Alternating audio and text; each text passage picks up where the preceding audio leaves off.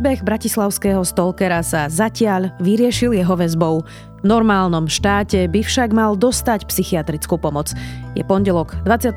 novembra, meniny má Henrieta a bude dnes oblačno až zamračené od 1 do 6 stupňov. Vítajte pri Dobrom ráne. V dennom podcaste denníka Sme moje meno je Zuzana Kovačič-Hanzelová. A ak chcete podporiť našu tvorbu alebo iné podcasty denníka Sme, môžete tak urobiť cez kúpu premiového predplatného na predplatné.sme.sk lomka podcast. Ak nás počúvate cez Apple Podcasty, môžete tento podcast podporiť priamo vo vašej apke appke. Za odmenu budete môcť počúvať naše podcasty bez reklamy v aplikácii Sme.sk alebo priamo v Apple Podcastoch. Ďakujeme. Chcete nové SUV ešte dnes? Príďte si poň do Fordu. Populárny model Ford Kuga, s ktorým zdoláte hory aj mesto, je pre vás dostupný i hneď, a to ako diesel, benzín aj hybrid. K tomu možnosť predlženej záruky a gratis servisu na 5 rokov alebo až do 120 tisíc kilometrov. Ak podnikáte, vozidlo si výhodne prenajmite a všetky starosti nechajte na nás. Pre viac informácií a okamžite dostupné vozidlá navštívte Ford SK.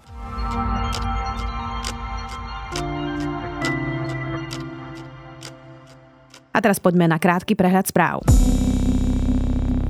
Agentúra pre atómovú energiu preskúma bezpečnosť vo všetkých jadrových elektrárniach na území Ukrajiny. Požiadal o to Kiev.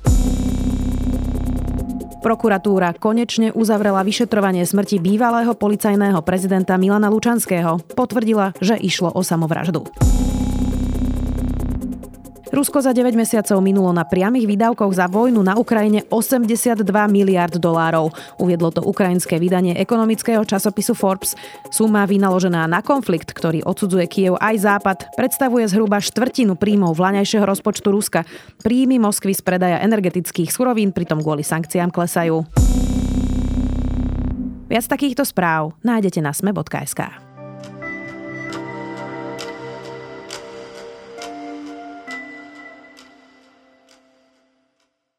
Bratislavský stalker sledoval známe osobnosti a hoci polícia našla jediné riešenie vziať ho do väzby, otvára to opäť tému psychických chorôb ľudí bez domova, ktorí sú v začarovanom kruhu a nemajú nárok na adekvátnu zdravotnú starostlivosť.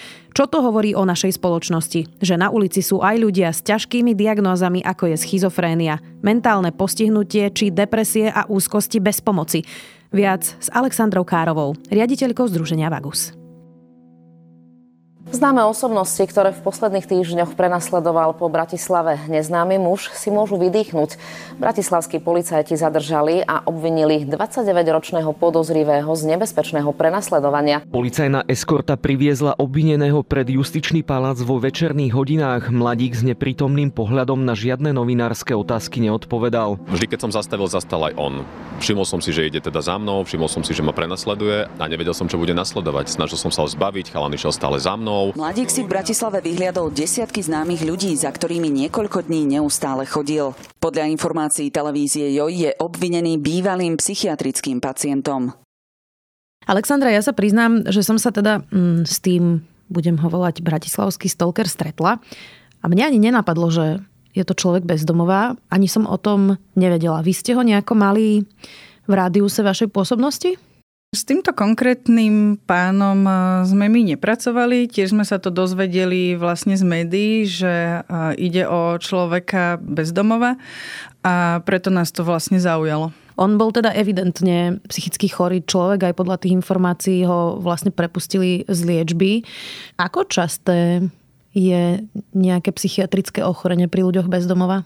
Ja si dovolím povedať, že pri ľuďoch, s ktorými my pracujeme, napríklad v rámci nášho denného centra Domec, ktoré ročne navštíví okolo 1200 ľudí, môžeme povedať, že až 40% ľudí trpí nejakými duševnými problémami. Vážnymi vážnymi. No, to je také, že čo je to vážne, že život na ulici je vážny a dlhodobý pobyt e, na ulici a život na ulici ti spôsobujú rôzne stresové poruchy, úzkosti, frustrácie, ťažké depresie, na ulici alebo s ľuďmi, s ktorými my pracujeme, to sú ľudia, ktorí sú často traumatizovaní s nejakými nevyriešenými vecami možno z detstva, sú tam rôzne sexuálne napadnutia, možno nejaké ich orientácie a všetky tieto problémy môžu viesť napríklad aj k závislostiam. Mm-hmm. Tá psychiatrická porucha, ak ju teda ten človek bezdomová má, ty si hovoril, že 40%, je príčinou alebo dôsledkom toho, že je človek na ulici, alebo je to kombinácia, lebo priznám sa, že ja už som stretla mm, aj ľudí napríklad s ťažkou schizofréniou, ktorí sú na ulici a kladiem si otázku, že ako sme to mohli dopustiť, že človek e, s takouto diagnozou skončí na ulici. Čiže dostane sa na ulicu, pretože má nejakú vážnu diagnózu, alebo sa mu zhorší na ulici tá vážna diagnoza? Stretávame sa pri našej práci s ľuďmi bez domova s oboma verziami. Bohužiaľ na Slovensku téma alebo oblasť e, psychického duševného zdravia je možno ešte do nejakej miery tabu. Nie je to vec, o ktorej bežne sa rozprávame doma alebo o ktorej sa bežne rozprávame s priateľmi, že keď niekto povie, že chodí na terapiu, tak niekto si za tým môže predstaviť niečo vlastne, že hrozné, že čo, čo sa to vlastne deje, že niekto až musí chodiť na terapiu. Je to na Slovensku všeobecne poddimenzovaná oblasť, že keď um, sa napríklad zamyslíme aj nad tým, že koľko máme dostupných odborníkov, psychológov alebo psychiatrov, alebo aká je vôbec dostupnosť sa k týmto odborníkom dostať, Takže na ulici sa ocitnú aj ľudia preto, mm, že majú nevyriešené tieto, či už sú to rôzne traumy alebo psychické problémy. Sú tam často ľudia, ktorí nemajú určenú diagnózu. A áno, a život na ulici môže práve spôsobiť to, že človek sa dostane do hlbokej depresie alebo tá trauma sa mu udeje životom na ulici. Tento pán, ktorý prenasledoval známych ľudí, nakoniec skončil vo väzbe ale asi by nemal skončiť vo väzbe, nie? Asi by potreboval skôr odbornú pomoc, len prosto my na to ten systém nemáme ani nastavený, aby sme mali zariadenia, kde takíto ľudia dostanú potrebnú pomoc? On nakoniec skončil e, vo väzbe. My sme vlastne aj v tom našom blogu hovorili, že my nechceme ako keby hodnotiť e, ten trestný zákon. Fakt je taký, že mm, desiatky ľudí sa cítili byť ohrození viem si predstaviť, že to muselo byť naozaj že veľmi, veľmi nepríjemné a obmedzujúce. Pokiaľ teda viem, tak tento mladý muž na nikoho nezautočil, ale to mohla byť e, otázka času. On teraz e, teda sa dostal do väzenia. Čo môže byť v tomto celom pre ňo pozitívne je, že sa dostane k zdravotnej starostlivosti. Mohol by sa dostať k odborníkom, ktorí mu vedia pomôcť tým, že určia jeho diagnózu a ak je možné, tak ho vedia nastaviť vlastne na liečbu. Dostávajú takúto príležitosť aj vaši klienti. Ty si hovorila, že často nemajú zdravotné poistenie, čo de facto na Slovensku znamená, že ich ošetria iba na pohotovosti v ohrození života. Takže ak je niekto s nejakou ťažkou diagnozou na ulici, tak je v podstate v blúdnom kruhu, z ktorého sa nedá dostať. Rozumiem tomu správne? Áno, bohužiaľ u nás na Slovensku to funguje tak, že pokiaľ máte dlh na zdravotnom poistení, tak vás budú riešiť iba v prípade, ak je to životohrozujúce alebo v prípade, že sa vám podarí nastaviť si splátkový kalendár v zdravotnej poisťovni. Čo je ale samozrejme predtým tomu predchádza množstvo byrokratických úkonov. Na začiatku musíte splatiť pomerne vysokú sumu, myslím si, že to okolo, sa to pohybuje niekde okolo 10% z toho celkového dlhu, až potom vlastne vám sú ochotní nastaviť ten splátkový kalendár. Takže stretávame sa s tým, že pri mnohých našich klientoch a klientkách si myslíme, že by bolo dobré, aby boli diagnostikovaní. Pre niektorých e, to dokonca môže byť aj e, môže im to zlepšiť finančnú situáciu, pretože sa môžu dostať k invalidnému dôchodku, ale je to naozaj že veľmi zdlhavý proces. My sme to dokonca aj v tom v našom blogu sa tak snažili zhrnúť v jednom eh, príklade nášho teda konkrétneho klienta, s ktorým pracujeme.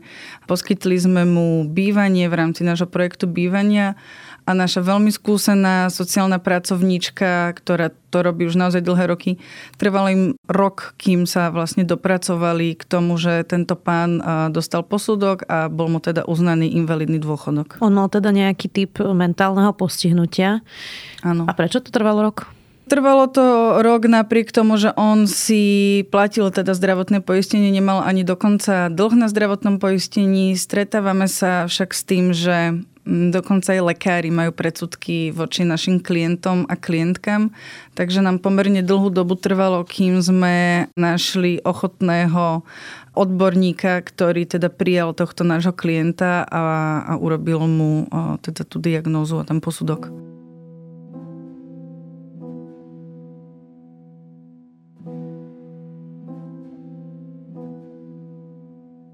Čo by bolo, Alexandra, riešením? Hm, tie predsudky to asi nerozbijeme zajtra, ale snažíme sa o to aj týmto rozhovorom. Ale, ale čo by pomohlo ako také konkrétne kroky, aby e, napríklad ľudia s vážnymi psychiatrickými diagnózami dostali pomoc a, a nezostali na okraji v spoločnosti?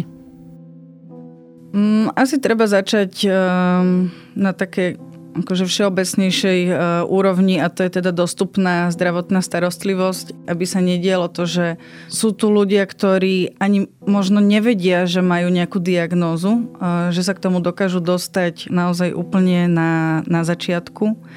Ďalšia vec je, že máme veľmi málo odborníkom, naozaj, že tie doby čakacie, kým sa človek dostane k nejakému terapeutovi, psychológovi, psychiatrovi sú naozaj veľmi zdlhavé. Ďalšia vec je to, ako sme spomínali, je ten dlh na zdravotnom poistení. Že to, aby sa človek dostal k zdravotnej starostlivosti, tomu predchádza naozaj veľmi veľa úkonov. Alebo ten jeho zdravotný stav musí dospieť až do takého štádia, kedy je ohrozený jeho život alebo život iných ľudí a začnú sa vlastne o to zaujímať. No a ďalšia vec je dostatok sociálnych služieb, ktoré by ľudia mohli navštevovať či už sú to nejaké centra prvého kontaktu alebo krízové bývanie, podporované bývanie alebo nejaké chránené dielne. Hmm. Inak málo ľudí tieto čísla pozná, aspoň teda ja mám skúsenosť, že to každého prekvapí, ale na Slovensku máme 23 tisíc ľudí, ktorí sú bezdomová. Hmm. A myslím, že posledné dáta hovorili štatistického úradu, že 750 tisíc alebo 700 tisíc ľudí je ohrozených e, chudobou. To znamená, že každý z nich môže veľmi ľahko, obzvlášť v tejto situácii, spadnúť do takejto situácie. Ako veľmi ohrozuje ešte tieto čísla, o ktorých už teraz hovoríme, práve inflácia, vysoké ceny, energií, e, vojna na Ukrajine a všetky tieto krízy spojené v jedno? Ovplyvňuje to veľmi, pretože na Slovensku žije naozaj veľký počet ľudí, ktorí žijú v chudobe, žijú na hranici chudoby. Dokážu si pokryť nejaké základné náklady spojené s bývaním, akože so základnými potrebami, ako je jedlo, ale neostávajú už financie na položky, ako je zdravie alebo vzdelávanie. Takže títo ľudia a tým, že my vlastne ešte ani nevieme povedať, že ako bude vlastne vyzerať budúci rok, pretože stále teda nevieme, že ako budú zastrpované ceny energií, že ako veľkého množstva ľudí sa to dotkne. Ale teda nevyzerá to dobre a vyzerá to skôr um, z môjho pohľadu pesimisticky, že ten uh, okruh ľudí, ktorí sa ocitnú v chudobe, bude väčší, takže ani oni nebudú mať uh, prístup k takýmto veciam. Mnoho ľudí si nevie predstaviť, že teda aj ľudia bez domova sa idú, dajme tomu, vyspať do ubytovní a podobne. Predpokladám, že toto všetko im teraz ako náklady stúpa, nie? Samozrejme, tak ako nám ako občianskému združeniu stúpli náklady spojené s infláciou a s energetickou krízou, takisto stúpli náklady aj našim klientom. Oni si tiež chodia kupovať potraviny do obchodu. Niektorí bývajú na ubytovniach, ubytovne zdvihli ceny, takže dotýka sa to naozaj nás všetkých. Hm. A ako sa to dotýka Vagusu? Celkovo tento rok je, je veľmi náročný. My sme si tak na, na začiatku januári a začiatkom februára mysleli, že už to bude v poriadku, že už e, sa to zastabilizuje, že máme za sebou dva koronové roky, už sa v tom vieme hýbať, vieme, čo to znamená. Potom prišla invázia na Ukrajine, čo nám úplne všetkým zmenilo vôbec zmýšľanie a, a svet ako taký. Znamenalo to pre nás aj to, že niektorí naši firemní donory sa rozhodli presmerovať svoju pomoc eh, pre ľudí utekajúcich eh, z Ukrajiny pred vojnou. Čomu my samozrejme rozumieme, aj ja sama, ale aj moji kolegovia sme chodili pomáhať, či už na hranice, na hlavnú stanicu alebo na Botovu. Takže tomuto my úplne rozumieme. Len sa stalo to, že nám tie financie zrazu začali chýbať, pretože do tohto celého vlastne prišla inflácia, zdražovanie energií, prevádzkujeme denné centrum, ktoré každý deň naštívi okolo 100-120 ľudí, kde sa ľudia môžu najesť, máme ranejky, teplé obedy, ľudia sa môžu osprchovať teplou vodou, máme tam toalety. Môžu si oprať. Áno, môžu si u nás oprať oblečenie, čiže to sú všetko náklady, ktoré my musíme vlastne hradiť a je to, naozaj je to obrovský problém. Plus sme sa ocitli v roku, kedy sme mali komunálne voľby, takže mnoho z komunálnych subjektov ani neschvaluje rozpočty v tomto roku, ale rozhodli sa schvalovať vlastne až v januári. Takže je tá situácia aj tento rok, ale aj čo sa týka budúceho roku pre nás veľmi náročná, lebo veľmi ťažko sa nám pripravuje a nastavuje nejako rozpočty, keď vlastne nevieme, s čím všetkým máme počítať. Ide teraz ťažké obdobie, zima, uvidíme ešte, aká tuhá bude. Možno si to tiež nevie každý predstaviť, že čo to je vlastne tráviť zimu na ulici. Môžu si to 1. decembra vyskúšať? Áno, aj tento rok e, organizujeme akciu Noc vonku, kedy vyzývame ľudí, verejnosť, aby si jeden deň v roku vyskúšali prespať vonku na ulici.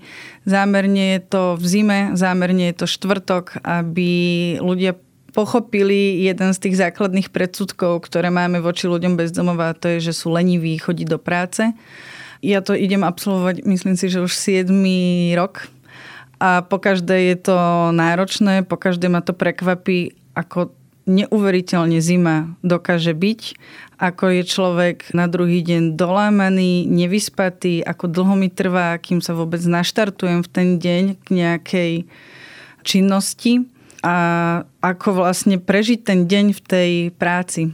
1. decembra v Novej Cvernovke. Budeme to mať spolu aj diskusiu.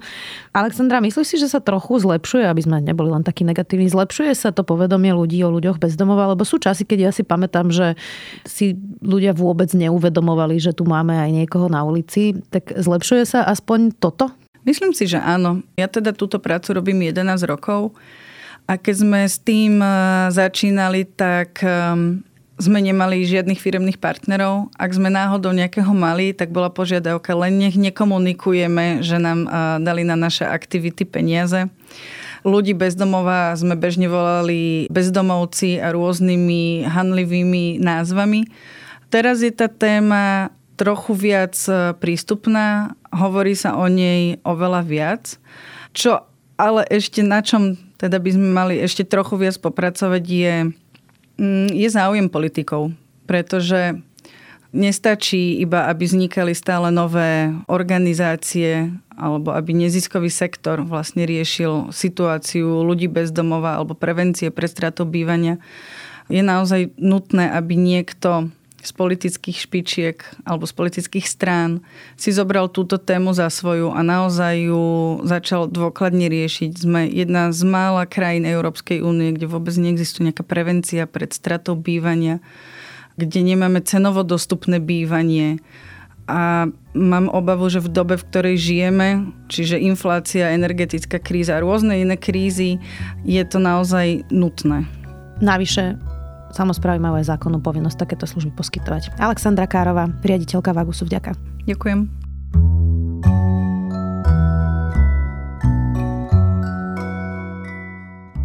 Noc vonku bude už 1. decembra v Novej Cvernovke. Budeme tam aj my s diskusiou denníka SME o bezdomovectve. Budeme radi, ak si prídete vyskúšať aj jednu noc vonku a zistíte, že to vôbec nie je také jednoduché, ako sa na vonok zdá. Tešíme sa na vás 1.12. v Novej Cvernovke na diskusii alebo na prespávačke. Do počutia opäť zajtra.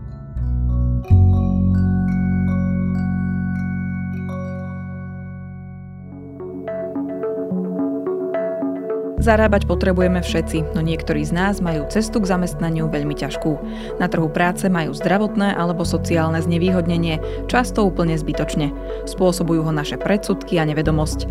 Volám sa Ľubica Melcerová a chcem, aby sa to zmenilo. Aj preto som pre vás pripravila podcastovú minisériu My sa vám ozveme.